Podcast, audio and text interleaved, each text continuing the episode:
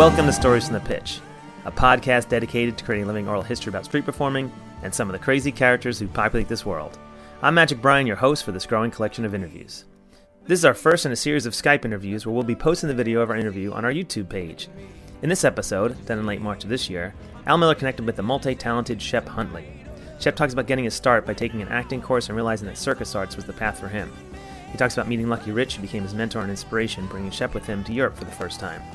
Shep also tells Al about doing a double act with Anthony Livingspace, how he created the Happy Sideshow at Shane and Frodo, and doing a silent stage show, The Dark Party. Amongst all of this, Shep squeezed in a ton of great stories from his 30 year career as a performer. I hope you enjoy the conversation as much as I did. What the, what's the day today? It's uh, it's March 25th in Boston. What time? What, Yes. It's the next day there. No, it's still 25th here. Oh, still 'cause the 25th. Oh yeah, that's right. 11 o'clock at night. Yeah. And where are you, mate? So we're on the same day. I'm at uh, Byron Bay. Nice one. Beautiful. Yeah. It's so weird to be going into social isolation, but still be able to go to the most beautiful beaches in the world. I know, right? I'm jealous. Yeah. Yeah. It's insane. I went to a water. I went to a waterfall in a rainforest, just with no one else. Yeah. Like, and we're supposed to be in lockdown. It's it's sort of weird and beautiful. Yes, strange. It's, uh, it's back to nature, really, isn't it? Yeah, yeah. I'm putting my gardens in, like garden beds. You know, onions, carrots, potatoes, all that sort of stuff. Yeah, yeah. There you Yeah. go. Mate. Who knows how long this is this is going to last? You know. No, we don't know. Mhm. That's why we need more podcasts. So thanks for doing it. Yeah. Hmm. Well, you, you probably got tons of uh, great stories, and you know you were definitely uh, one of my you were one of my early uh, inspirations, and and uh, helped me out in the beginning. So uh, yeah, this Yep. is this is awesome. Uh, Have you had like a lot of cancellations, or are you? Uh, Every everything, Al. Yeah. Fucking every everything. Like, yeah, there's nothing. Like, I was so looking forward to going to Glastonbury. mm, yeah, right. That's But huge. ev- everything up till July is gone, and I only booked six months in advance, so I've got nothing. you know, just nothing. How did uh, street theatre start for Shep Huntly? Like, did you like go to circus school or learn something in, in high school, or how did how did it happen? Well, I know the date of the start of it because I was trying to think of dates earlier, going, "Fuck, it's it's all just so confusing." But in 1987, Hmm. I, I went to a um, acting course. I wanted to be an actor, and Right. in the and in the um, acting course, first year acting course, um, a guy came along and he taught us all to juggle and he taught us all to walk on stilts. And from sort of like that day, I just went, I don't want to be an actor anymore. I want to be a juggler and a circus guy, and I just want to be into all that. And so it was only a few months after that that I just dropped out of this university and and moved in with the guy who was the juggling teacher, and then just and then just practiced every day, just um, just doing heaps of passing patterns. Learned to ride a unicycle. you- Learned to juggle. Um, it was way before the internet, but we um, we bought a Diablo from a mail order thing, Right. and it came and it came from uh, Dube in New York Right to on. to Ballarat. came in a box. We got it out of the box. We didn't even know how to use it. Just there was one book. It was called The Complete Juggler, and we had that. We had, to- we had to learn out of that how to use the Diablo. Yeah. And then the only only trick we could do was sort of throwing it over over the house. We used to throw it from one side of the house to the other side of the house Yeah, yeah. and uh, and he was in a group, uh, sort of musicians group that did some juggling in their shows, and then and then me and him and another guy started a three-person juggling circus thing. We used to do shows at schools and stuff, and then we get show, we get shows at um, at sort of outdoor festivals. So we'd be doing shows on the street, um, but getting a fee for it and then uh, and that was for a couple of years and then in 1990 Melbourne City Council ran a buskers festival, Really? and uh, yeah, and it was a buskers sort of championship thing. It was a big deal at the time, and so we went down there. The three of us went down there, Hmm. and and uh, Lucky Rich was there. There was a guy called Jeff Bradley there from um, somewhere from. He was a he was a great Diablo guy. Yeah. Um, uh, Petra Massey, she actually won it. You know, she's in Spymonkey now. yeah. Um, yeah, so we went down. what did your show that. look like at that point? The show was, it was set up as a race. How many tricks can we do in 30 minutes? And we'd and we'd set all the props out. and Start off with the juggling balls and move on to the clubs, and then move on to the, I don't know. We used to skip skip a burning a burning rope on the unicycle. Oh, um, do a, do a few That's little cool. acro tricks, finish off in a um, sort of like a three-person pyramid, all blowing fire at the same time. Right, right. Um, so it used to be as many tricks as we could do in 30 minutes, and then we're just watching all the other acts going. They're going really slow. They're taking some real time about this. They're only doing like one or two things in the whole 40 minute slot. Like, Yeah. jeez. Oh, mate. Street Um, structure. Yeah, and then a little bit after that, a few months after that, the Port Fairy Folk Festival was on, and Mm. uh, and I was there with the other two guys. We were doing shows there, um, just busking shows. It was sort of before everybody had seen street shows, so you didn't have to be that good to get big crowds Mhm. and um, and uh, we were making really good coin. And then Lucky Rich was there, and he said to me, "Come with me, man. Come with me. Come, come." And he took me away, sort of out of the centre pitch area and down the street a little bit. And he went, "Just sit there." And then he goes, "This one's for you." And then, and then he just said, "You three guys." There's just three young guys walking past. He goes, "You three guys, you're going to be the front row of my show. You need to sta- You need to stand right there." And they just stopped and stood there. Yeah. And uh, and then he built a massive show around those three guys, absolutely massive. And then at the end, he goes, "That's how you do it. That one's for you." Um, and then he kept all the money, but he was actually just showing me. he was just showing me how, how to do the show, you know, how to how to really structure it properly. And so after that, I just had the bug. And there was a point where uh, we were in a three man troupe. One of them left so that he could concentrate on rock and roll. Mhm. And then, then I was in a double act for another year or two. And there was one point where in the double act, my mate, he just didn't make it. Either the Mm. car broke, the car broke down or something happened and he couldn't get to the gig. Was So I had to do, yeah, I had to do the gig by myself. And uh, I remember it clearly. It's on a big, wide street in Ballarat. And I just nailed it. You know, I just nailed it. Like at one point, I went, I went in, into the suitcase to get the next props out. My internal monologue went, "Oh, where's Terry? Is he? Where's Terry now? Fuck, he's not here. They're all here for me. This is awesome." and, uh, and at, at the end, counting the wedge and not having to split it up, yeah. from then on, I was like, No Oh, turning yeah. back. no turning back, I can do this. And I was a bit scared um, to do it, my solo show in Ballarat or even Melbourne. So I used to drive up to Sydney. Really? Yeah. And I, and I sort of cut my teeth at Circular Quay there much more than cutting my teeth in at the Melbourne pitches. Mm. And so by the time I got to those Melbourne pitches, I felt like I had a decent show. Who was uh, who was working in Sydney when you started working there?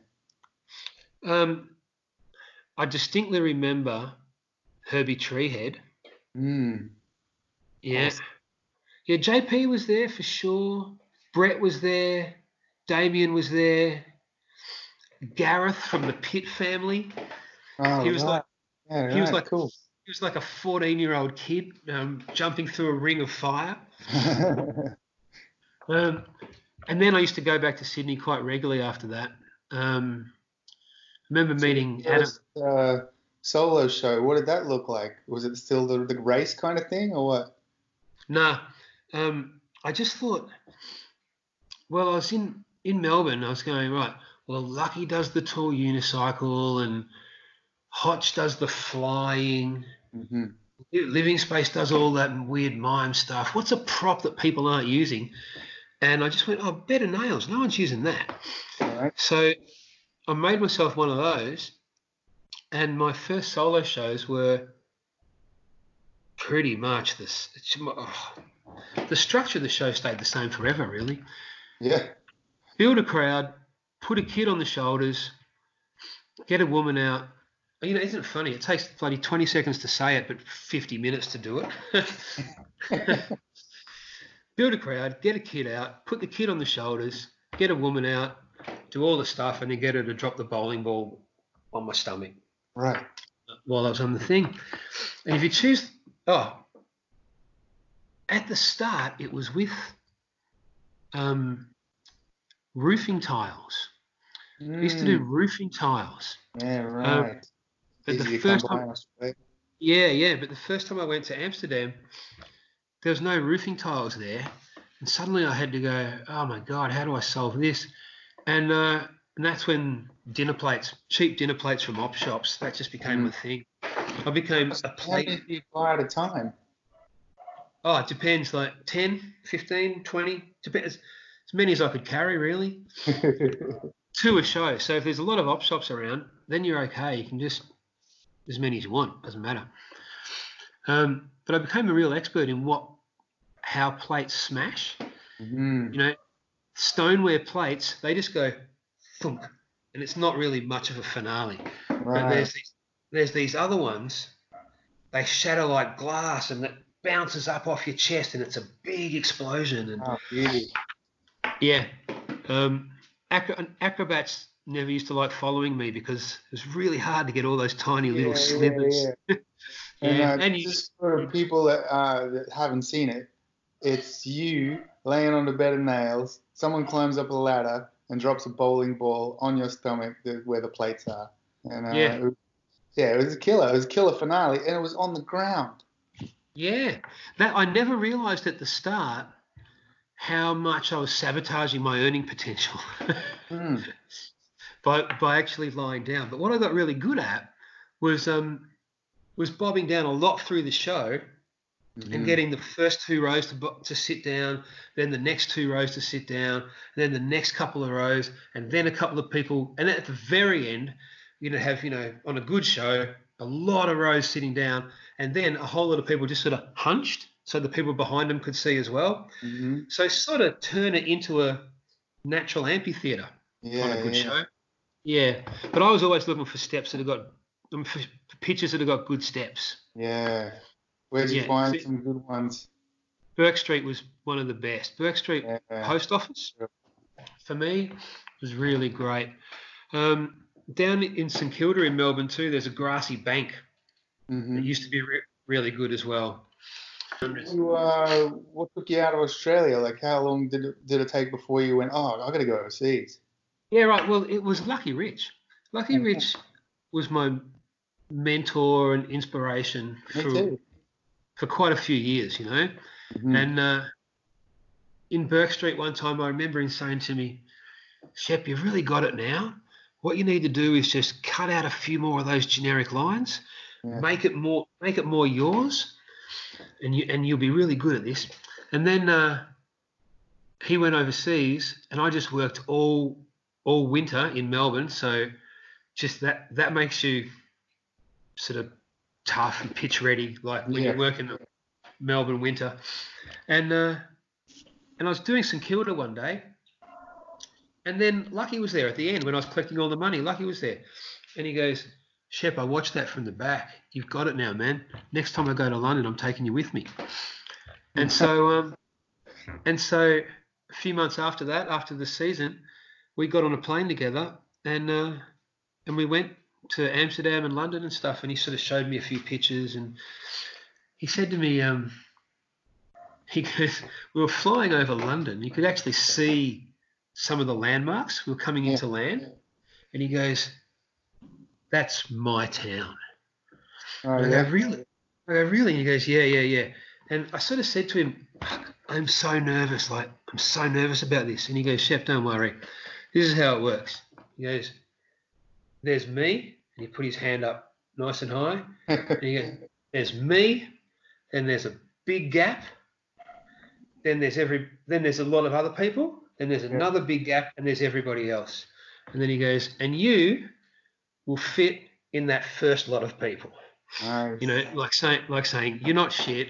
You're gonna Yeah. be okay. You know, yeah. So it's kind of like how I felt about going to London years ago. I think I was talking to JP about it. I'm like, oh, I'd, you know, it'd be fun to go and work Covent Garden, but Covent Garden's got like this reputation about being this amazing pitch, and he's like, you're better than anyone there. I was like, what?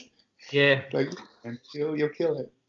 It's amazing because some of them were really good. Like there was some just some great acts, uh, and there was acts like Brian Reed.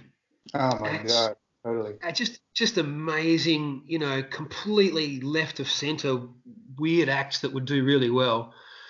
Um, ah, yeah, he used to say. What did he used to say? He used to go, "If I ever was, if I was ever attacked by a music stand, this is what I'd do." And then he'd have a music stand there, and then he'd pick up a pair of nunchuckers and beat the shit out of the music stand with nunchuckers. I'd never seen anything like it before in my life. Um, so when I got there, I realised, oh my god, it's not even a garden; it's just a bloody square and it, wa- it wasn't that hard to do decent shows. And this thing, everyone in London was a bit intimidated by Lucky, and uh, and at the draw, no one would choose the show after him. Right. Maybe it's, it'd almost be uh, like he's going to take all the money off the pitch or something. So. It wouldn't really matter where I came out in the draw. There'd always be a show straight after Lucky. Killer. So I used to just timing. Yeah, I know. I used to take that just thinking he's not taking all the money. He's just putting a great vibe onto the street, and you can Yeah. walk on and just sort of use that vibe. Yeah. So I always used to be a bit scared of him. They'd leave me a little slot that I could just take, which was great. You once Yeah. told me a story about the Punch and Judy when, when Richie was on. They used to chant. They used to go, "Nobody does it like Richie." so you got like three or four hundred drunk people up on the balcony, all chanting that when you're trying to start your show. I can't remember what I told you about it, but uh, it That was was pretty, pretty pretty much intimidating at times. Yeah. Yeah. Yeah. But we went to Amsterdam first. So the first year, the first pitches that I worked outside Australia were the Leidseplein. mm-hmm. And that was- Oh, I loved it because it just had mad people. And there was a nude guy on uh, rollerblades that just used to slide through your show and slide out again. And you just have to, you can't just hold the form of your show. You just got to go with what's going on. Like Yeah. It was, it was pretty mental and it was a pretty steep learning curve. But it also let me know what an amazing world it was. Like I met people like Love 22. You know, he used to look like um, Colonel Sanders Yeah. and he used to he used to hand out these twenty-two dollar bills and then tell you all this sort of Illuminati stuff about everything adds up to twenty-two. yeah. Um, you know, and Ch- Cellini and Tom Picard and all those old table magic guys, and just yeah, right you know see people work in the terraces and just go, oh wow, like this is a big tradition and a big world that I've entered here Mhm. and it re- really opened my eyes. And uh, yeah, feel really lucky just to be part of all that for so long. Yeah, absolutely. And that was probably early 90s, right? I think 95 or 96 Mm-hmm. by the time I got there. But what I do know for certain is that's where I met the Space Cowboy. Yeah, in Amsterdam. Yeah, we never met in Australia. We were always just like, we knew of each other Yeah. because we were on the same circuits, but we never actually met each other until we were in Amsterdam. And then it's like, oh, you're the Space Cowboy, you're Shep Huntly. And we suddenly just hit it off, became great mates. Yeah. And I, I remember going, sometimes we used to stay in his van just because it was easier than, and what we used to do, just park the van on the pitch. And Yeah. every every day we'd get a fine. It's like, I don't know, 30 guilders or something like that. Yeah. and it was just way cheaper than getting a hostel or a hotel or a room or anything like that. Yeah, yeah, yeah. Just, just pay the traffic fine. Yeah, wake up, take the fine off the window, go around the place and pay it, and then just do shows. Yeah. Sit in the cafes and then pay the fine again the next day. That's great. Yeah, it was a good little loophole. And did So you yeah, those, Amsterdam for pictures, or did you just stay on the uh, Leidseplein? you couldn't work Dam Square at that point for some reason. All right. But you used to have to line up. Bert was there, you know, the guy used to juggle the two, no, balance the two bikes. Down for bikes. Yeah, yeah, yeah. Yeah. Bike Bert. Yeah, Bike Bert and uh, Frank, Marty. Yeah, all those old school geezers were there. Yeah. For real. Yeah, it was pretty wild. Um, And then you went to London. yeah, and then worked that whole summer. And then everyone was talking about Edinburgh. I mean, that's where I met Pep. I met Pep in Covent Garden, but everyone was talking about Edinburgh. And that first year I went there, it was probably 95 or 96. Um, yeah, it was it was really special. Like Dave McSavage was there, Rumpel was there, all these people. I don't know what year. Attracts Everyone, doesn't it? Hey. It just attracts everyone. Yeah, yeah.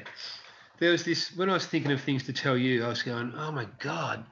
So there was this year in Edinburgh. It was part of the free for all, I think, hmm before the before the fringe took over. So we used to have the high street. We'd sit at the Royal Mile, that pub in the middle there, and uh, and just like a street mafia, we just dominate these pitches between about I don't know, maybe eight or ten of us. Yeah. So everyone everyone would get three shows a day, and we just sort of sit at the pub and just go, oh, he's finishing up there. You go up there, do another one. You go down there. Just sort of run this thing. And uh, and Dave McSavage was down in front of this little shop. The lady was always really narky, and he had a great show going on. And then suddenly there's this screaming. He's going, help, help, help. And and it turns out the police have come in and got him, and they're trying to arrest him. hmm And and I run down there. A few of us run down there, and he's going, "Help! They're trying to arrest me because I said penis."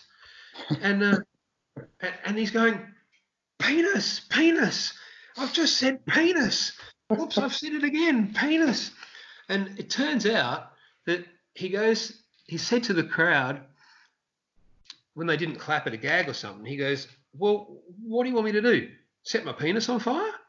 And Right. uh, and some old lady had taken complete offence to it, and she'd gone and got the police, and and the cops were trying to drag him out of the scenario, and he wasn't happy about it, and he had his mic on, and he's screaming penis, penis into the microphone, and uh, and they took him away, and we um we go to the police station, and they and they wouldn't let him out for ages, and we were all there waiting, and then we had to leave. Then eventually they let him out, and the next day uh, he had to go to court. And so we all went to court. I remember me, Shane, AJ, probably a few others I can't remember now. And we all went, yeah, full full street riffraff, all just you know, dressed up with big glasses and big shoes and yeah, yeah. 90s 90s style guys. And uh, and we went to the courthouse. And we're like, well, if our mate's going down, we're going to try and be there supporting. And so everybody's piled into the courthouse, and we had the front couple of rows hmm but they don't just hear one case, they hear quite a few cases in a day. Right, So- right. So we had to sit there through like, you know, somebody's parking fine and somebody else's bloody, I don't know, domestic violence thing or whatever. And then and then they go, and now it's time for uh, the court versus David McSavage for uh, public indecency. Um, and then the guy goes, and this, the judge goes, and this case has been dismissed without charge, and folded up and put a stamp on it, and uh, and we were free to go, and it really felt like we we somehow influenced the judge, like we intim- he didn't he didn't want it to come to right. them to them having the, the police and Dave McSavage having to tell their stories to him Right. because it was going to get out of hand because Yeah, we were going to go bullshit or whatever. Just Yeah. and so and so when that happened, his dad is some sort of parliament person in Ireland, in Ireland. So the the press had got wind of it. right? So outside the court, there was these um all these paparazzi press photographers and stuff.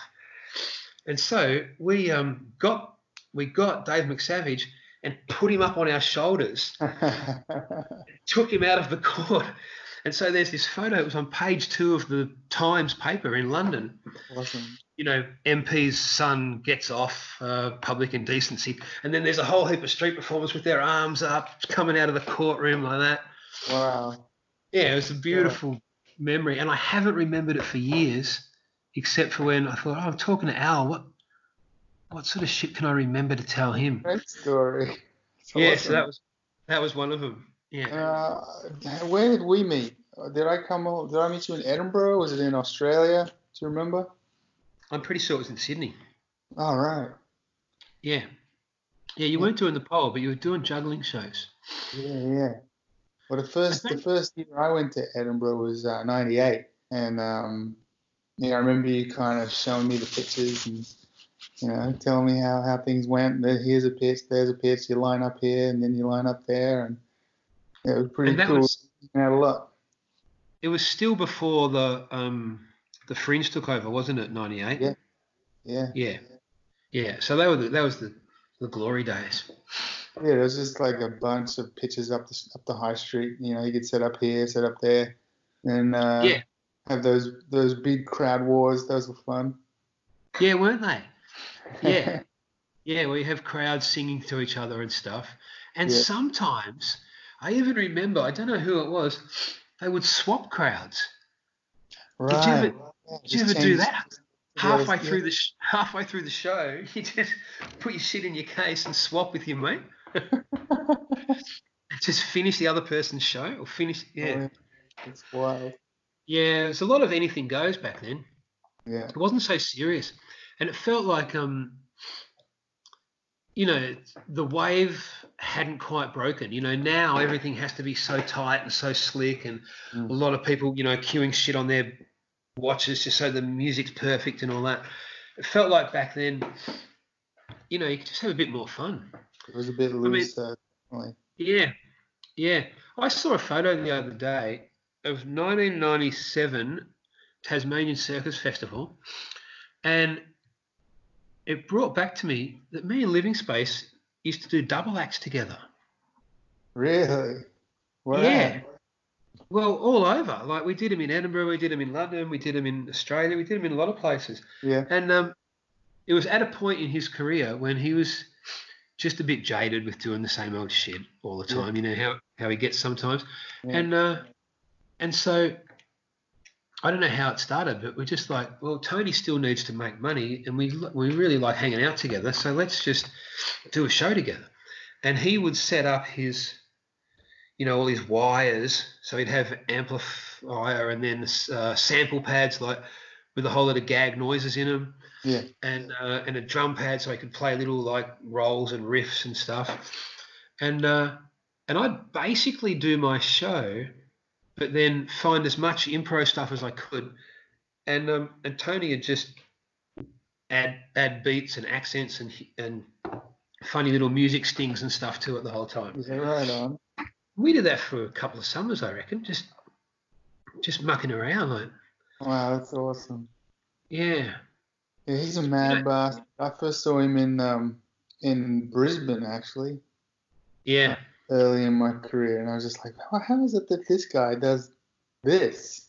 Like, Yeah. come, he, he, Yeah. like during his hat pitch, he would play this like sad piano music, and he'd have all the he'd get all the children out of the audience to like surround him. Yeah. Yeah, wasn't that brilliant? Yeah. Yeah, that was all completely brilliant.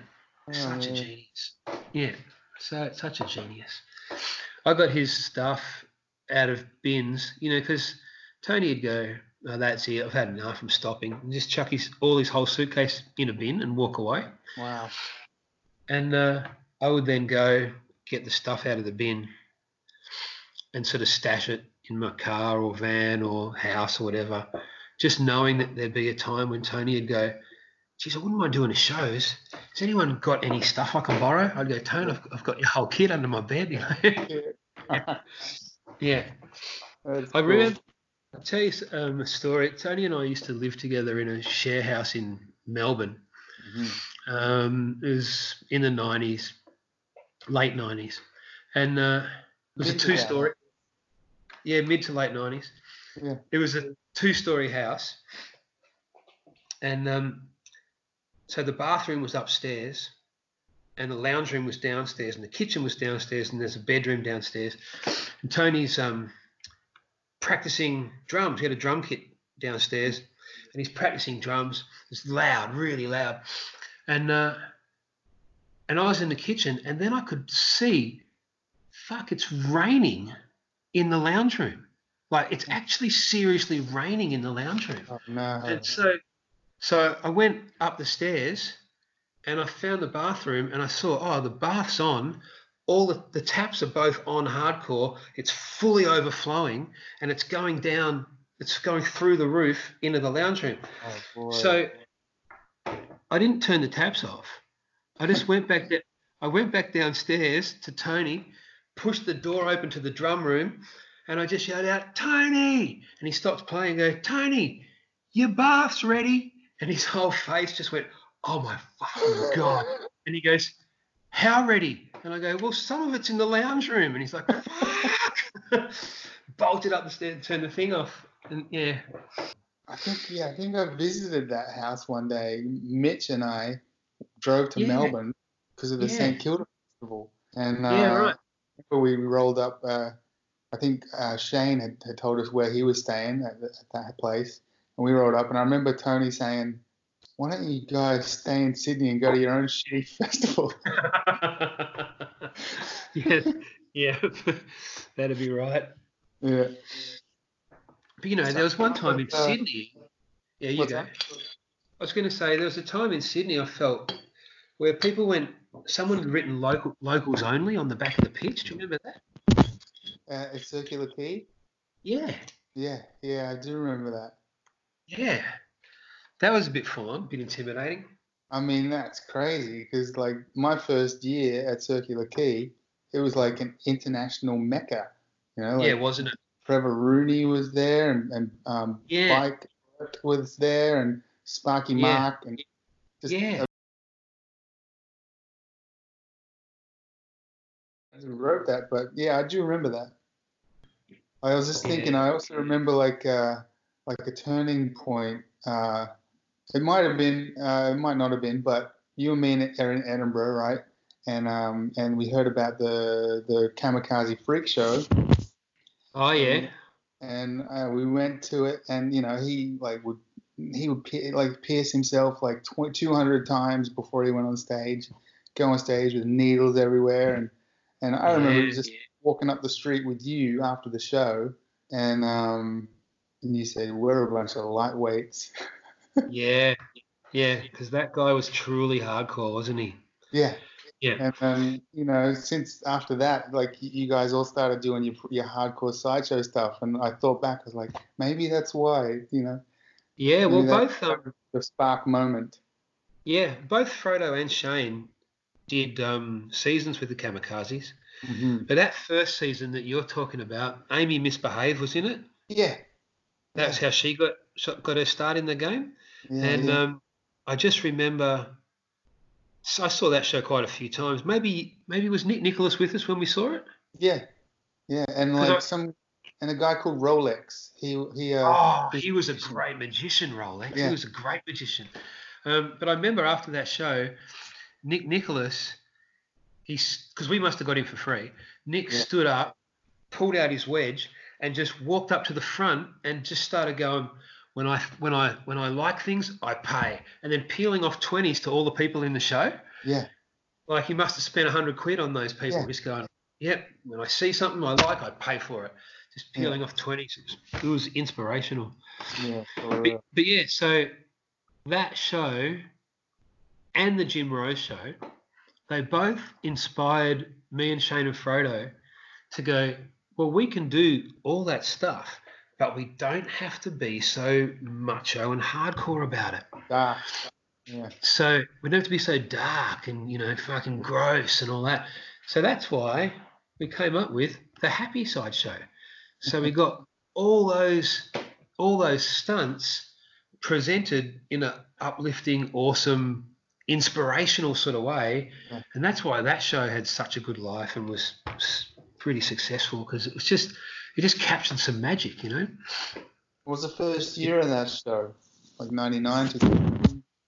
Yeah, and we did a show in the basement, uh, in some basement in Edinburgh.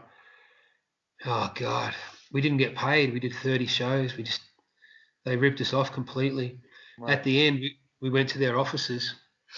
You know, where's the money? They go, we haven't got any money. So on the way out, we grabbed a whole heap of gazebos. Took them to Glastonbury. I've had those gazebos for years actually. The only thing we could steal was gazebos, so that's what we had to take. Yeah, we didn't get paid.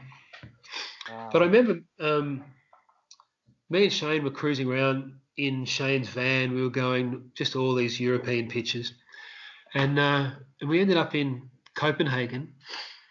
And there's a big pitch down the bottom, and we did some shows there. And then we walked up the top through this little walking street to another pitch.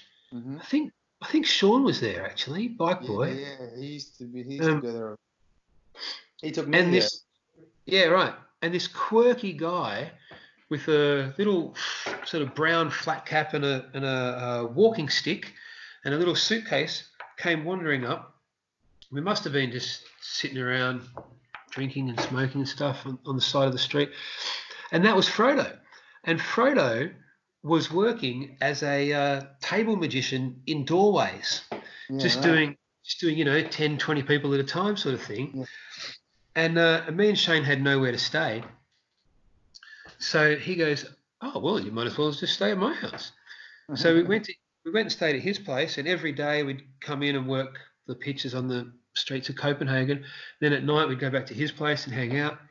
And then when it was time to leave maybe a week or so later frodo just goes i want to come with you Yeah. so he, he came with us, and we just basically had to go straight from Copenhagen to Edinburgh.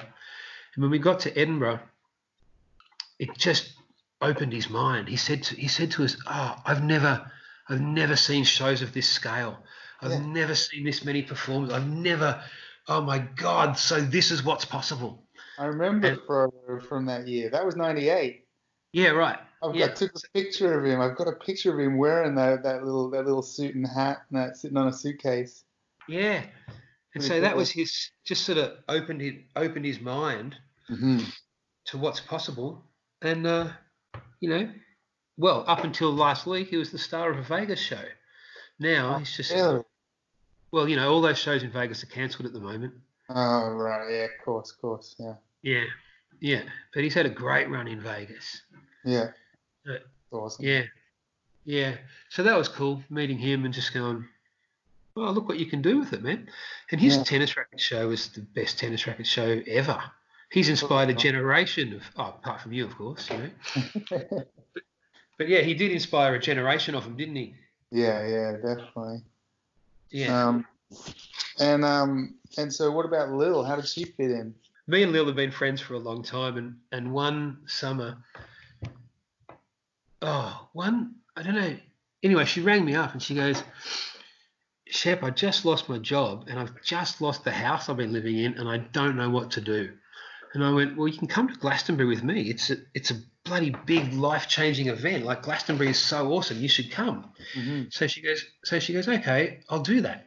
And she bought the ticket. She came to Glastonbury, and then her and Frodo met each other and fell instantly in love. Yeah. And uh, and that was that. So then we had a nice little gang for quite a few years. yeah, the yeah. four of us. Yeah, And where did the Happy Sideshow take you? far out. M- almost more countries than being a street performer took me. Wow. like I don't know. It also it gave a little bit of, you know, when you're on the street, there's- you're sort of a bit more of a rebel and a renegade, and you just you try and make it happen. You never ask permission. You just do your thing. If you get away with it, it's great. That sort of vibe But when you're working with a team of other people, there's a bit more. I don't know. You, you get jobs in theatres and stuff, and Mhm. so you get put up at nice hotels, and you get reviews in papers and stuff. And I don't know. It felt like my parents were proud of me when I was in the Happy Side Show. Yeah, right. No. you know? yeah, like we did show. We did four separate seasons in the Sydney Opera House, and my folks, was, Opera House. I remember that. yeah, they were so proud of me when I was doing that. You know. Yeah, definitely. Yeah, so it was good for a lot of reasons. Um, I don't know. We one summer we did a tour that went from Spain to Sweden, and I don't know how many countries we did on the way, and then heaps of Asian stuff as well. It's hard to know. hmm It's hard. It was a Yeah. few years, hey? Like, and then Yeah, and wh- why did it come to an end? It's pretty much five five years, and I suppose everyone would have different opinions of, of you know. There's you know always four or five versions of the truth.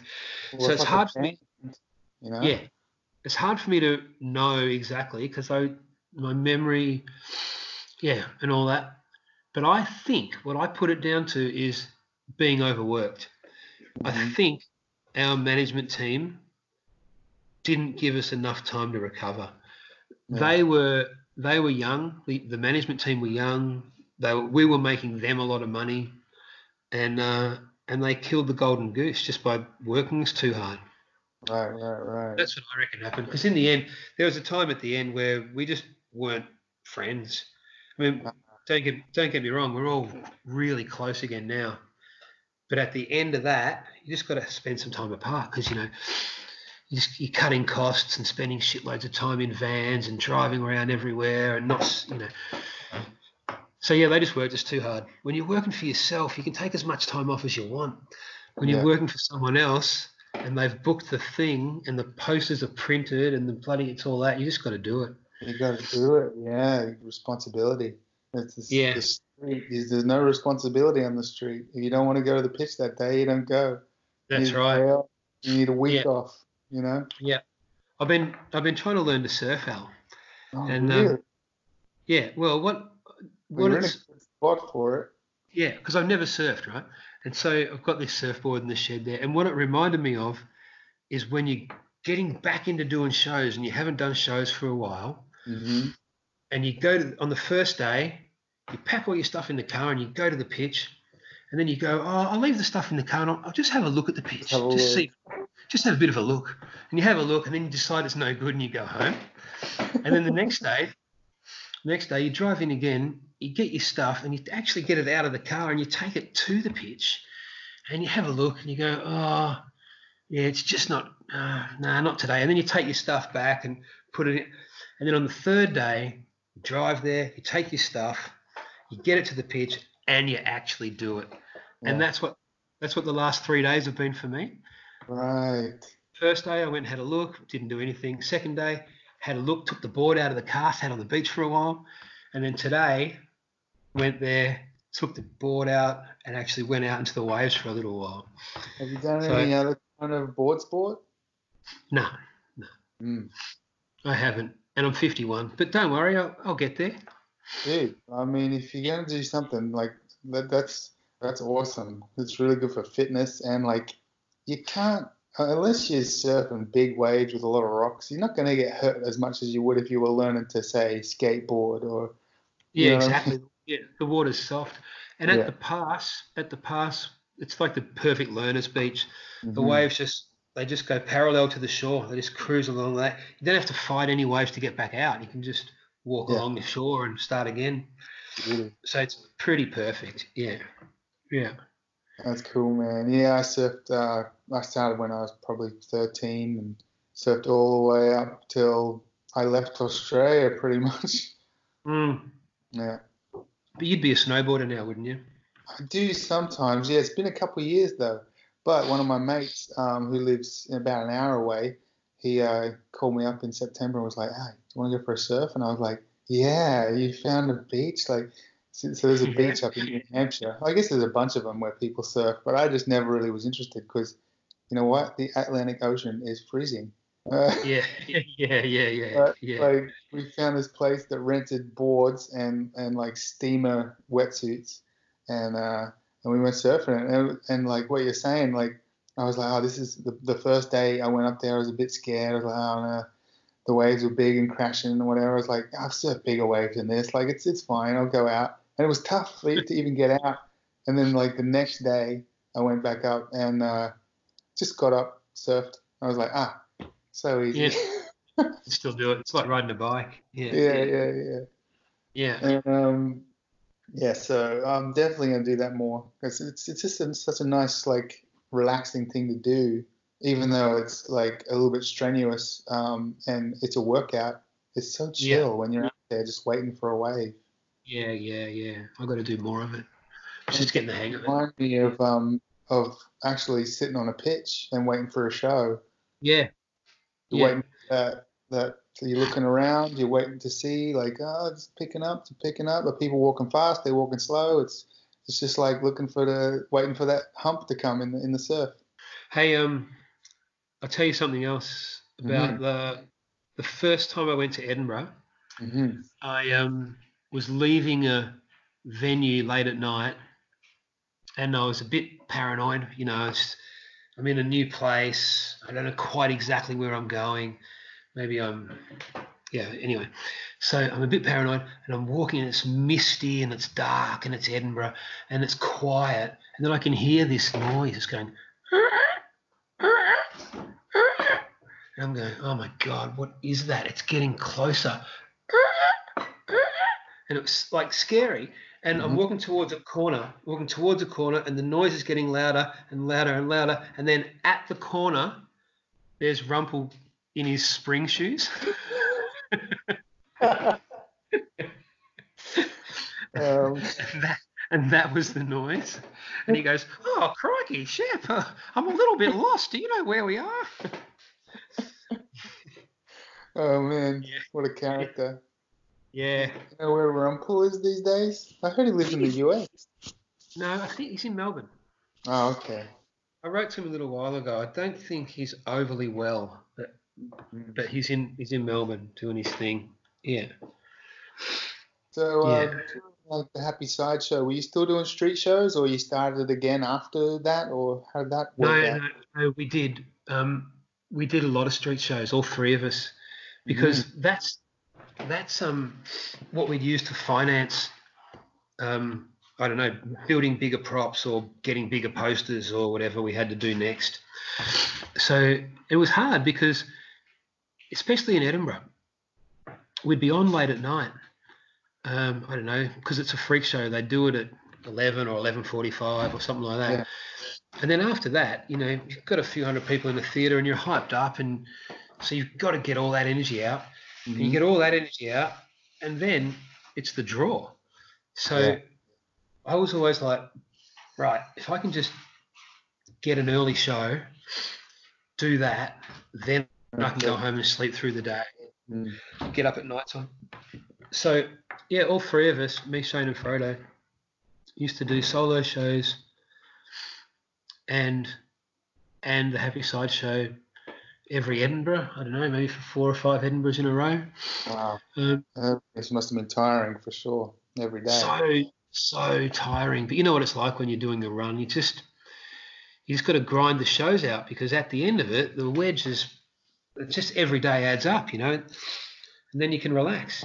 And you got all three of you like advertising the uh, the the Happy Side Sideshow. Show. That used to work so well. Because yeah, if you like this, you'll love what we do in the indoor show. It's like you never had to hand out a flyer that Yeah. people didn't didn't want. They'd actually mob they'd mob you for flyers. Yeah. So it just worked. It worked really well for us. And uh, was that possible in other cities that you went to to do street shows and advertise? In Adelaide, a bit. Yeah. But it's a good question. But it's no. Edinburgh was the real jewel in the crown for that. hmm Other other festivals, um, the street was just not, not as good in a lot of places. hmm How to Yeah. Um, yeah, it just wasn't as awesome as Edinburgh. And then, yeah, in answer to that, nah, man, there wasn't. No, No, not, not really. No, not at but all. you guys were doing like comedy festivals and, and, and big events all over the world, right? Yeah, yeah, but they don't really have a street a street component. Mhm. Yeah, those places don't have a street component, and um, a lot of them, when you're not on, see, sometimes we just would get wages. They just go, all right, do this thing, and we'll give you this much money at the end of it. You don't need to go out and hand out flyers. Yeah, You're already set. yeah. It's a luck. It's a luxury. It's really good. It's fantastic. And um and once that once that uh, was done and dusted, uh, were you back on the street or like were you back in Australia? Like what happened after that? I'd say I did get to um, La Soiree or La Clique. Frodo, yeah, yeah. So what did happen? It was about 2005 that show finished. I'd say I was in Melbourne, just back doing you know four or five shows a week, Mhm. just uh, living the good life. Yeah. Because they'd opened Federation Square by that time, and that was a really good pitch.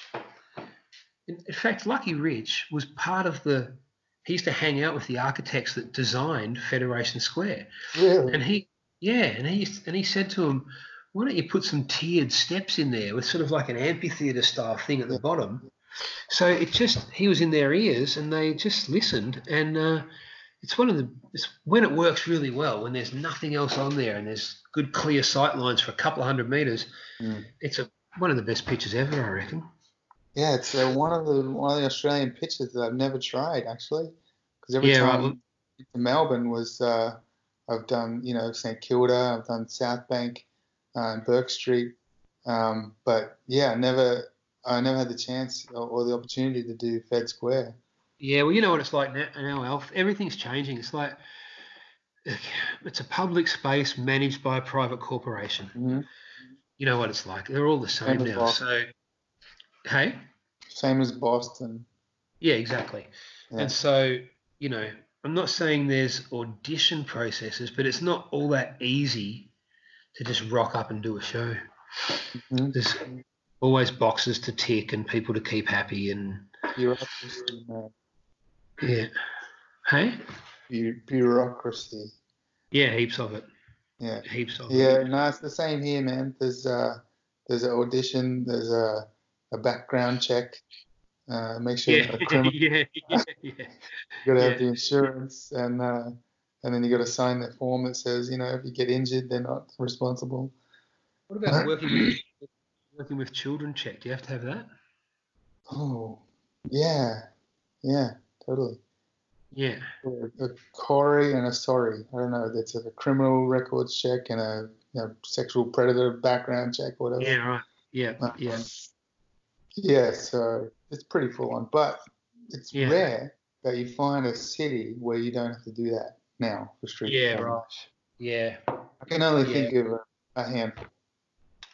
Yeah. Yeah. yeah. I've been out to little country towns, hmm um, you know, to do their festivals.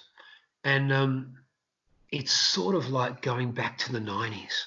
Yeah. They have there's people out there that haven't seen everything, Yeah. so they so they still really love it. Oh, and man. last last And- year, I got flown to this place way up in Queensland. I had to do my old street show that I've been doing for 25 years or something, Mm. and uh, and someone walked through uh, on their phone, and I just grabbed her phone and talked to the person on the other end. As you do. Told, told her that told the person on the other end, oh, she's watching a really good show. She's just going to be sitting down here on the right hand side and all that, and just uh, and to prove I'm not uh, psycho, the whole crowd's going to say goodbye, and the whole crowd said goodbye, and I just sort of forgot about it and kept doing my thing. Yeah. And the next day, I get a phone call from the organizer.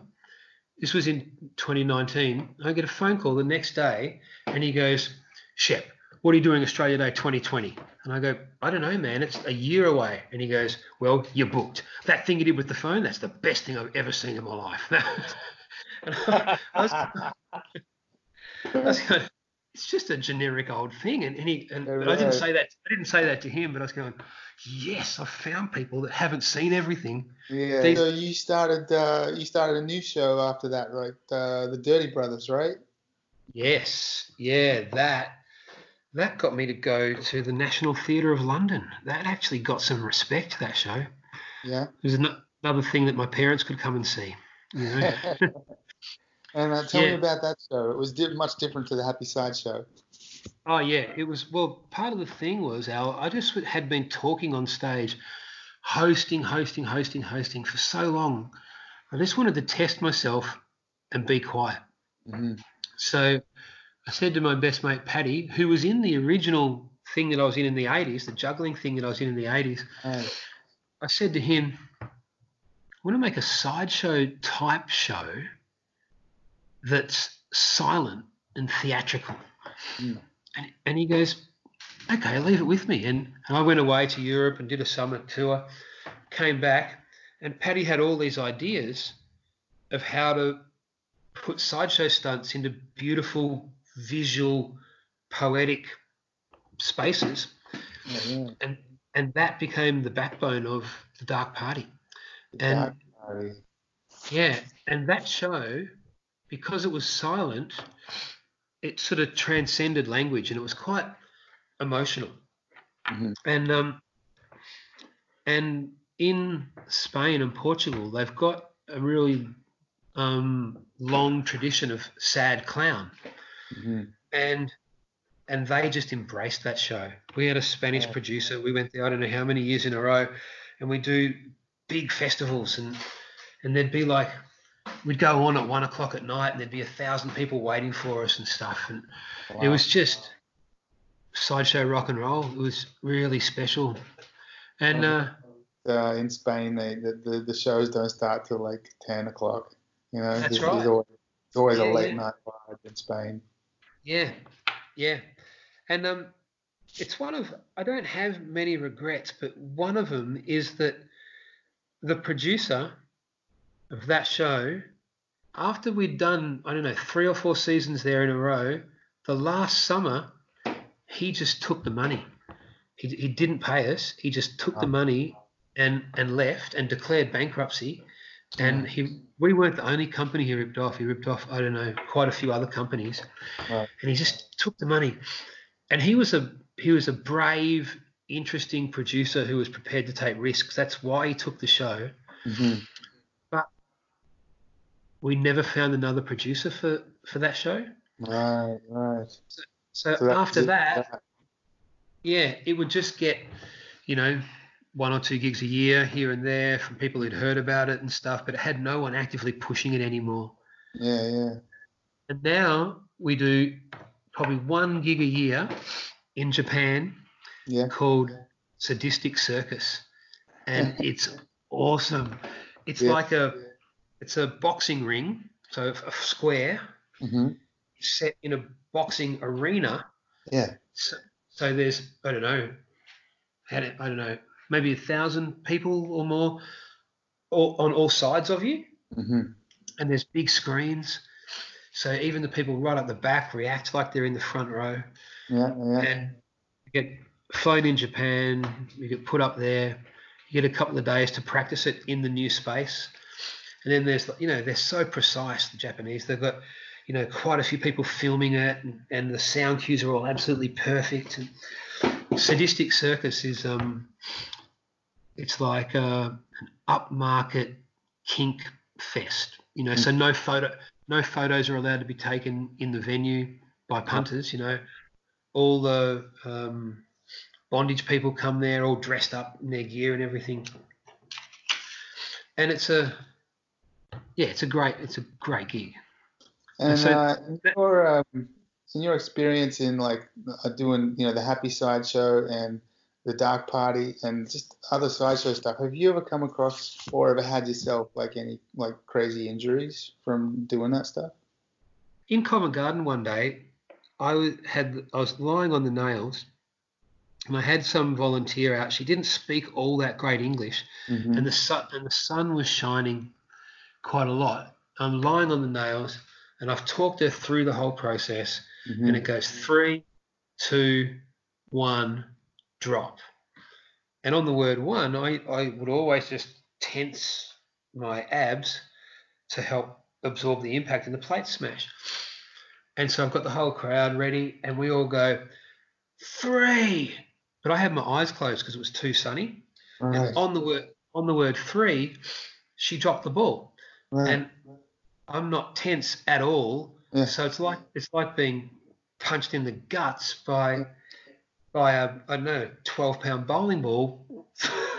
Bang! I just wasn't ready for it, and smash, and it hurt, man. I I rolled off the nails like I was actually punched in the guts, mm-hmm. hardcore. yeah. The people are all laughing their heads off. I, I don't- bet. I don't have any more plates. I can't. I can't. Oh, ah, and I just have to stand up and put my hat out, and people are just laughing and laugh. And I was going, "Oh man, if I could fake that, that's actually really funny." You know.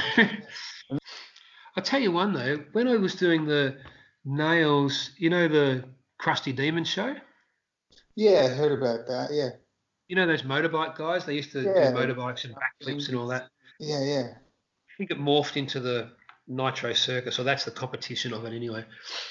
But um, I was doing the Crusty Demons show in a big sort of stadium thing, and um, and they need you to fill just a few minutes while they change the length of the jumps. They, they move the they move the kicker ramps they jump off, and uh, one of the things was I'd lie on a bed of nails with a big board on top of me. A guy would ride up uh, and do a massive burnout and get heaps of smoke going, "Yeah," and then just sort of roll off again, and that's that. And the big thing was you have to roll off. Do not let the clutch out and fly off forwards because Right. you've got to you've got to remember there's a guy under here on a bed of nails hold, holding that board down. Yeah. And it worked every time until Seth Enslow, who's the big star of the Crusty Demons, the guy who owns he owns it all and he started it all, and he came along, and it's like maybe the beginning or the end of the tour. It's the it's the big one, and uh, and we're doing that stunt, and it's working, working, working, working, working, and he's on a big Harley, and suddenly he drops the drops the clutch, the gear takes, and he and he shoots off that way, Oh, and I'm holding on the board, and the board just drags me down the nails. oh. Like it dragged me down the nails so that I actually had, I don't know, maybe a hundred cuts between two and four to five inches long in my back. Like that. And, oh man.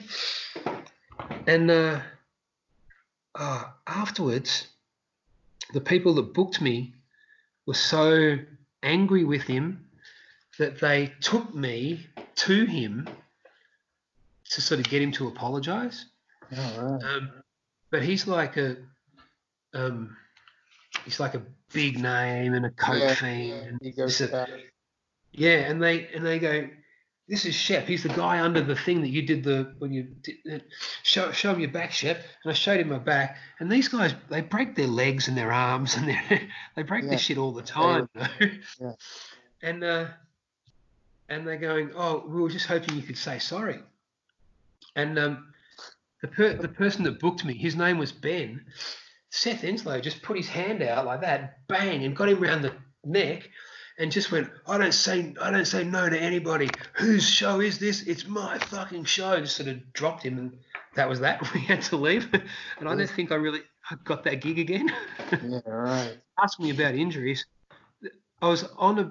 Oh, me and Shane were doing the 110th anniversary of Harley Davidson, and I had to lie on a bed of nails, and Shane had to ride a Harley over the top of me hmm and the ramps we had were quite steep. And uh, and Shane goes, Shep, there's not enough clearance on the bike. We usually do it on a on a dirt bike. Right, Dirt right. bike dirt bike will make that easy, but the Mhm. Harley's so long it actually it won't make it across. Yeah. And I'm going, going Shane, we're in the we're in the show, man. We just we just have to do it. Yeah. And he's going, he's going, we can't do it, Shep. And I'm going, no, no, just try, man. Just go fast and try. And so he did. He went fast and he tried and he made it up, and then the bike came down, bang on top of. Oh shit. But the um, the the car, the bike had been running for a while, and the exhaust Hot. they they were really hot. Yeah. and suddenly there's exhaust pipes on me like that, and the and the nails are under me, and it's like, and I'm trying to get out, you know, you know, sucking my gut in as hard as I can, trying to scrape out, scrape out of this scenario, and then Shane's there, just sort of dragging me out from underneath it, and the bikes collapse between the ramps, and and we get out, and we just sort of both take this half-ass bow Yeah. and leave. We just leave the bike just sort of on the floor and these ramps, and then we're just in the room, and I've got these two big burns across my gut, Yeah. and it's like we just got to get out of here. That was so embarrassing and so fucked. We cannot stay here any longer, and we just packed our shit and left. Wow, Didn't man. talk to anyone. Sideshow's no joke, huh? And it's no joke. Uh, it's no joke. yeah. But, you know, streets no streets no joke either. I was in Bourke Street New Year's Eve, finishing a really big New Year's Eve show, and I've got my both hands on my thing like that. It's an amphitheater style pitch, so it's it's money that I would like to spend on New Year's Eve. Mhm. And suddenly, suddenly there's a guy's hand on me. He's got me really tight round there, and he goes, "Give me all your fucking money." And uh, and I look down, and there's a knife at my guts. He's he's got one hand on on there, and the other hand a knife on my guts. And my first thought was, that knife's so big it can go through me. Mhm. That's what I thought. And then I just sort of pulled this way, and he still had me, and he had me quite tight. And then before I knew really what happened, four guys out of the audience jumped on him. Yeah. I And bet. they jumped, on- yeah, and, and suddenly, like, you know, you're protected by your crowd. And suddenly they had him on the ground. And because it was New Year's Eve, about two seconds later, two policemen walked around the corner Mhm. and other people went, "Oh, this guy's just threatened a guy with a knife and all that." And then suddenly, like, there's more police. There's a paddy wagon, and Your show's gone to shit all of a sudden. yeah. But luckily, I was collecting the cash at that point. But all I wanted to do was leave, but I couldn't leave. And they said, "You have to come to the station and make a statement." Yeah. And I go, "It's New Year's Eve. The guy's just desperate. Let's give him a break. Let's not press any charges." Yeah. And they and they went, the guy's dangerous. If you're not pressing the charges, we will. Mm. You have to you have to come to the station. so, Oh, so I, did, I had to go and sit in the station for hours to give my statement for this poor like he was just desperate, you know, junkies are desperate and the guy was having a hard time and he's just so the street's hardcore too, Al, you know, like It is, mate. Yeah, I have actually had many an encounter on the street that has led me to um, be studied in jiu-jitsu for eight o- over eight years now. I've been Yeah. training jiu-jitsu just for that reason, just because Yeah. I've been like confronted and accosted and been in fights, you know. yeah, And yeah, it's I'll tell you scary, isn't it? it's, it's mostly Australia. Like I, Yes. I've, I've had one or two in Boston, one or two in in uh, Europe, but yeah, it's mostly been Australia where people have you know uh, Yep. tried to hurt me or fight me at my show. Is it mostly other performers? No, no, definitely not. No, Definitely not joking. performance. No, no, just random assholes, you know. Yeah, And- yeah. There's there's too many people with something to prove in Australia. Yeah, big time. The macho And- thing, And stupid. you've got the crowd; they just want to be the big man in front of the crowd, you know. Yeah, yeah. Can I tell you a story about Lucky in that in, in Amsterdam? No, tell me. He had a he had a great show going on, and um, and these guys pushed through the edge, and they sort of swaggered through the show, and Lucky just sort of dropped in behind them and sort of mimicked their walking style, Yeah, yeah. and one of them turned around and went, he sort of shaped, shaped up to him, like, what the fuck do you think you're doing? You know, shaped up to him like this. And Lucky goes, oh, yes. Do you want to fight me? I love fighting. I'm actually a fighter, man. I, I love it. I, I am so into fighting you. Can you just stand over there? I'll finish this show and then it's on, man. Yeah. And the guy goes, Well, okay then. and so him and, he, him and his mates just stayed and watched the show. And at the end, they didn't want to fight him anymore. Yeah, I bet. Just won him over with charm, you know? Yeah, But just yeah. that just that thing of meeting it, just meeting it face on, going, yeah, you want to do this? I would love to do it. Just let me finish the show first. yeah, yeah. I was astounded. Yeah.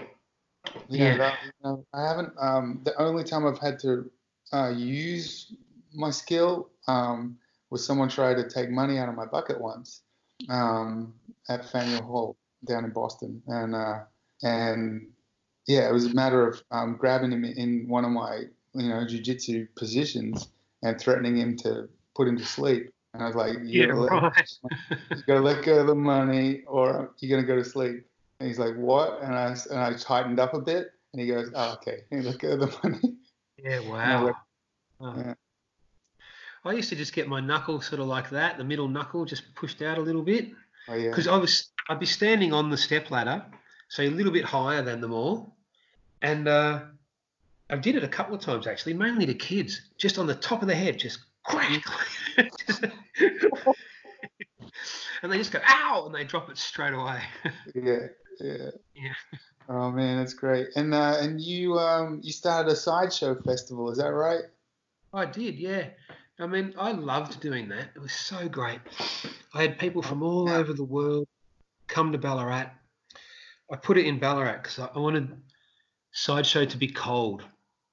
Circus, I thought that has hot weather festivals, Mhm. but let's do a sideshow festival and let's make it like, you know, the women wear fur and we all drink gin and whiskey and it's indoors Mhm. people indoors. And it went so well. Um, the first year I got sponsorship from Hendrick's Gin, Awesome. and uh, yeah, it was really awesome. Um, yeah, I had Hover from Norway, the guy who basically um, he was called the headmaster. He inspired Frodo a lot when Frodo was beginning. Mhm. Um, I think the first year I had Lizard Man as well, um, from Austin. Um, and the next time round I had uh, Princess Tweedleneedle from Germany. So a whole lot of a whole lot of sideshow stars. The second time round I had the Monsters of Schlock. You know those guys Yeah, for real. out of Canada. Um, so it really was. I thought to myself, if you just call it the World Sideshow Festival, it will grow into the name. Mhm. Um, and it was really working. But um, the funding, I don't have the amount of capital I need to be able to keep it going. Wow. And um, after the second one, we lost quite a bit of money. And um, Simi, my wife, she said to me, um, that was a pretty expensive party. Mhm. And it was. It was a really great party with awesome people from all over the world. But I can't do it with my own money anymore. If I ever do it again, it's got to be with other people's money. Gotta funding, yeah, So need some good funding or some good sponsorship. Yeah. Yeah. And um and when did you decide? Uh, well, I mean, you you, you haven't been street performing for a while, right? And you you've moved away from the city. Isn't it amazing? I actually do bubble shows. Yeah, I was gonna talk to you about Dr. Hubble. Isn't that amazing? Like, Yeah. what a full circle that is. From swinging a car battery off my nipples to to making bubbles for children is a career path that I could have never predicted in my wildest dreams. Uh, Yeah. And so I think having a kid just made me go, this sideshow lifestyle, it's um it's pretty hedonistic and it's probably not sustainable in the long term. mhm. So so just grow up a little bit. So so the bubble show really is my idea of a day job. It's Yeah, I just um, go and make bubbles in the daytime and get home at the, in the afternoon and and be a good dad. yeah, so- right. Yeah, that's basically the motivation for it is to just Yeah. be a good dad. Yeah. It was interesting don't- learning. uh, you don't still get out there and do uh, your old show anymore? Yeah, a couple of times a year. I cherry pick. You know, I don't ever want to do it if it's hard. I just cherry pick the good ones. So if there's good money and a nice place to stay, I'll go and do it. Yeah. But I but I only get asked probably twice a year. Last year I did it twice. The year before twice. Yeah. It's it's it's great though, Al, because it's all still hundred percent in there. Yeah, of course. You know, when you do something 300 times a year for bloody 10, 20 years, or however long it is, it just stays in your bones and you just know it. Yeah, so- I just walk out there with the suitcase, start cracking a whip, and then suddenly, suddenly it's all just coming back and people are laughing and yeah, so it's all still there and I love it. I just love it. But I can't ever see myself doing unsolicited busking shows. no, Maybe, maybe I could, like in the perfect environment. right. So I was at Moomba at the weekend. It's a big Melbourne, oh, a couple of weeks ago, big Melbourne Yeah. festival, Yeah. And- right. and uh, I did my bubble show there. Got paid a nice wedge to do the bubbles, and then afterwards, I walked around and uh, and saw Ruben dot dot dot Mhm. and Eric the Red. They were working a pitch just south of South Bank under a tree. Oh, south of Fed Square under a tree, and it catches the Moomba crowd. And for one weekend a year, it's a brilliant pitch. yeah. And I was and I was going, oh, geez, wish I had brought my street gear. I would have a crack at this, you know. Right. Right. And then, just as I was thinking it, Fed Square management came down with the bloody headset and uh, Yeah. the walkie-talkie and the clipboard and stuff, going, "Sorry, fellas, I'm really sorry to do this, but the city of Melbourne said you're causing an obstruction over there, and Yeah. no amount of talking was going to stop them hmm from stopping the shows." And so the shows got stopped, and at that point, I went, "Geez, I'm glad I'm not relying on this anymore." Yeah. So much regulation out there now. Yeah, Yeah.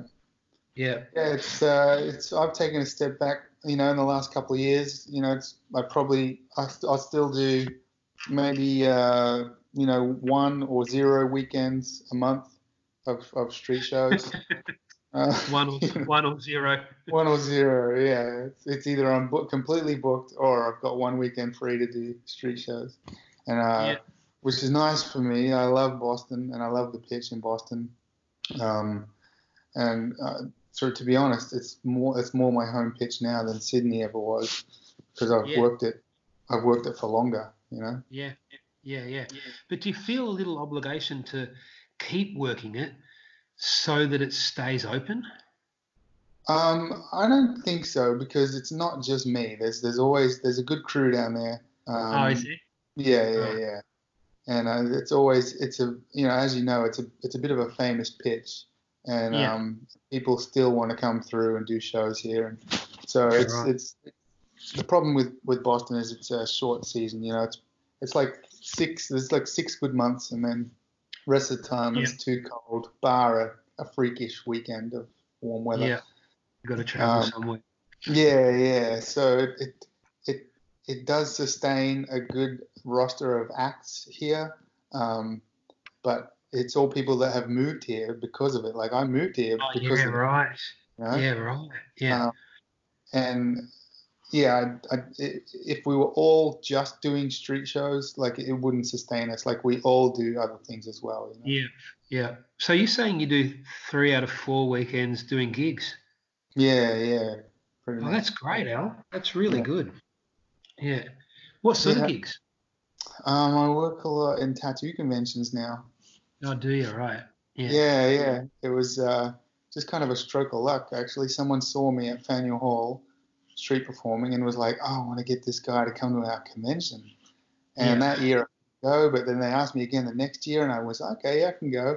And I went and did a show, did a couple of shows over the weekend. Someone who ran a, a convention uh, in another place uh, saw me and was like, dude, that was amazing. Uh, can you come to my Cool. convention? And then Yeah. at that convention, I met someone who ran like 10 conventions. And Yeah. he would come to his thing. And that's just kind of blew up from there, you know. And Yeah. me coming in as a street performer, um, doing what I do is, is just a kind of a breath of fresh air sometimes, you know. Yeah, well, see, you can add theatricality and gags to it, and Yeah. that that makes a difference because you get a lot of people going, "Oh, I can bang a nail up my nose," but that's it's not really it's not a show, Right. you know. Yeah. Yeah, the show is much more than the stunt. Yeah. Yeah. In So, fact, uh, I've been working this out recently because having done so many different things through my career, I reckon the tricks aren't really overly important at all. It's Mhm. your relationship with the audience that's the most important thing. it's you. It's you. Yeah. Yeah. Yeah. And how you make the people feel. Yeah. Yeah. That's, So for uh, me, yeah. like one of the first lessons, you know. I think JP was like, it doesn't matter what you do, it's it's you. The way, Just yeah, that's right. Yeah, yeah. Well, you said it out. You said it years ago. I was, I was trying to wind you up a little bit because you'd just done this big show, and I went, um, Al, you know, no matter what happens, you've got to remember you're just a monkey on a stick. And you, and you said to me, no, Shep, I'm a smile on a stick. It's true, mate. Yeah. yeah, yeah, yeah. You gotta smile. That's like that's the number one rule in street theater. You can get away with Yeah. anything if you smile. Yeah, you're right. Yeah. Pepe had the cheekiest grin of all. He could get away Yeah. with anything with that grin of his. Yeah, yeah. Yeah. Yeah, so beautifully cheeky. Yeah. I'm I'm uh, happy that I, I I got to see Pepe. You know, in the '90s and the 2000s in Edinburgh, and that just Yeah, before it all went Yeah. to shit. You know. yeah, me too. Have What you been in touch with him at all? No. Um, no, someone is looking to do an interview with him, and someone else wrote, just go to Covent Garden, he'll be around the back of the pitch. Yeah. But he ain't what he used to be. No, that's it. Yeah.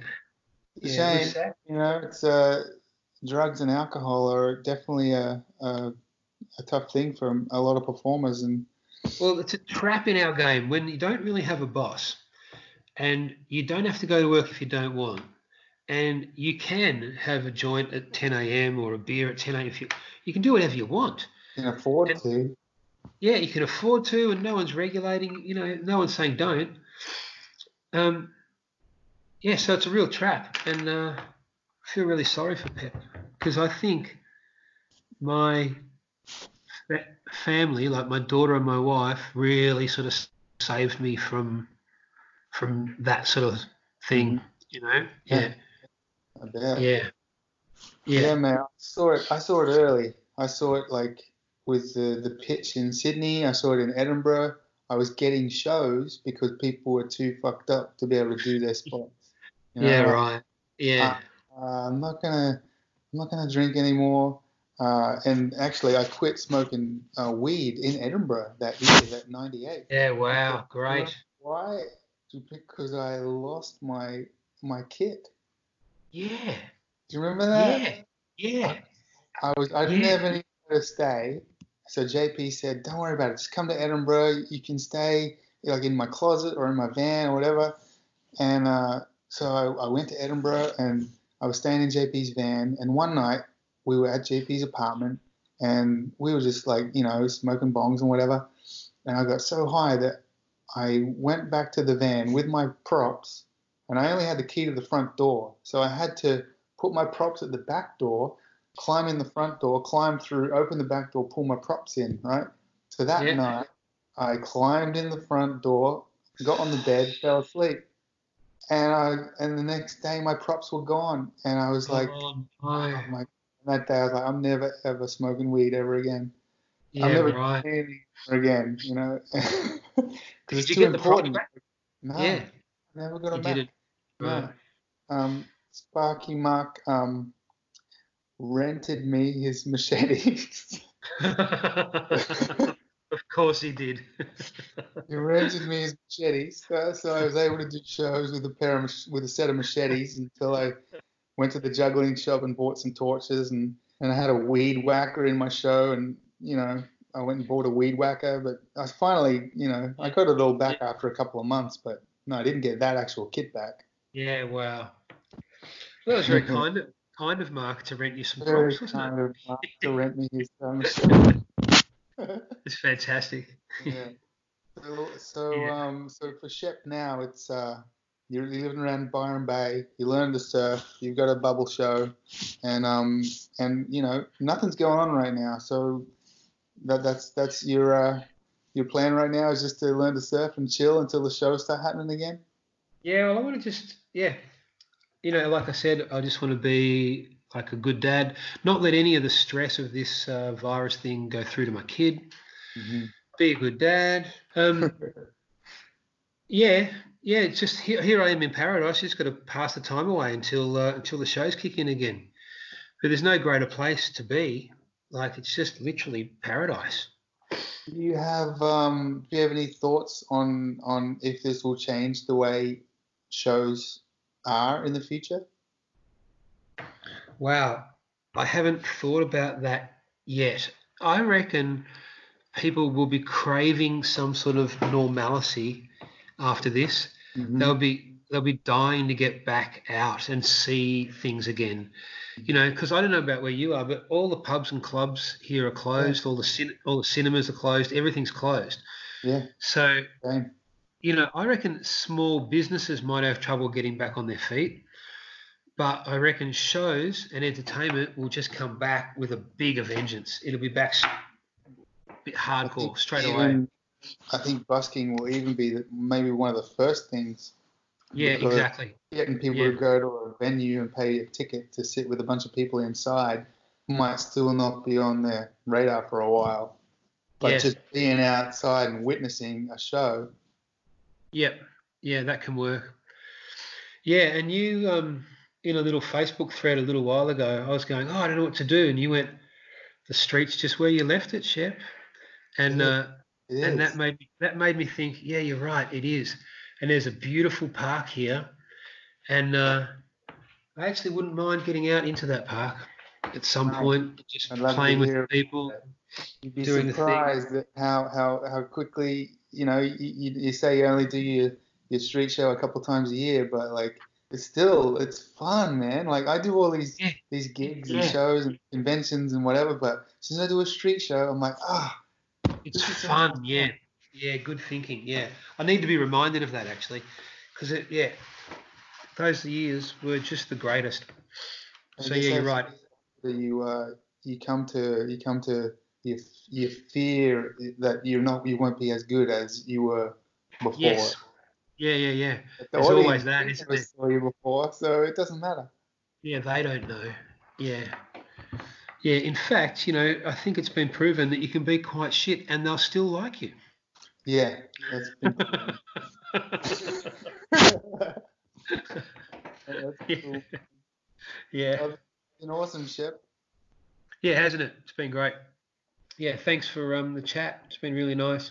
It's, I want uh, to say thanks to um, all the people involved in this project because, you know, it feels like we're spread out and we're quite disparate around the whole world, Mm. except you and the team behind this are bringing us all together.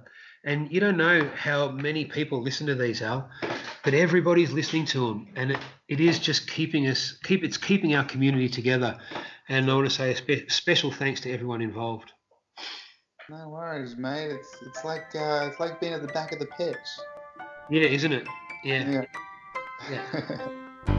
Thank you. For Thanks to Shep for being part of the project and his kind words at the end. I really do hope this podcast can bring us together in some way during these strange times. If you're a regular listener, thanks.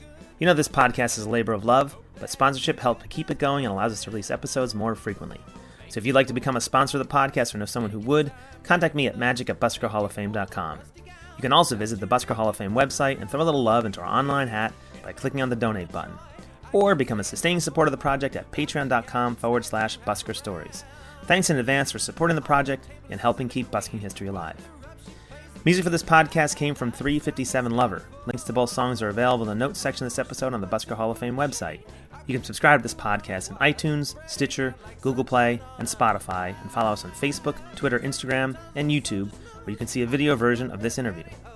If you enjoyed the podcast, please tell a friend about it and leave us a five star review. It'll help get the podcast noticed, and we'd really appreciate it. If you'd like someone to be interviewed or feel a certain voice has not been heard, please reach out to me and let me know. We're doing our best to capture interviews and stories with as many performers as we possibly can. It's up to you to help fill in the gaps.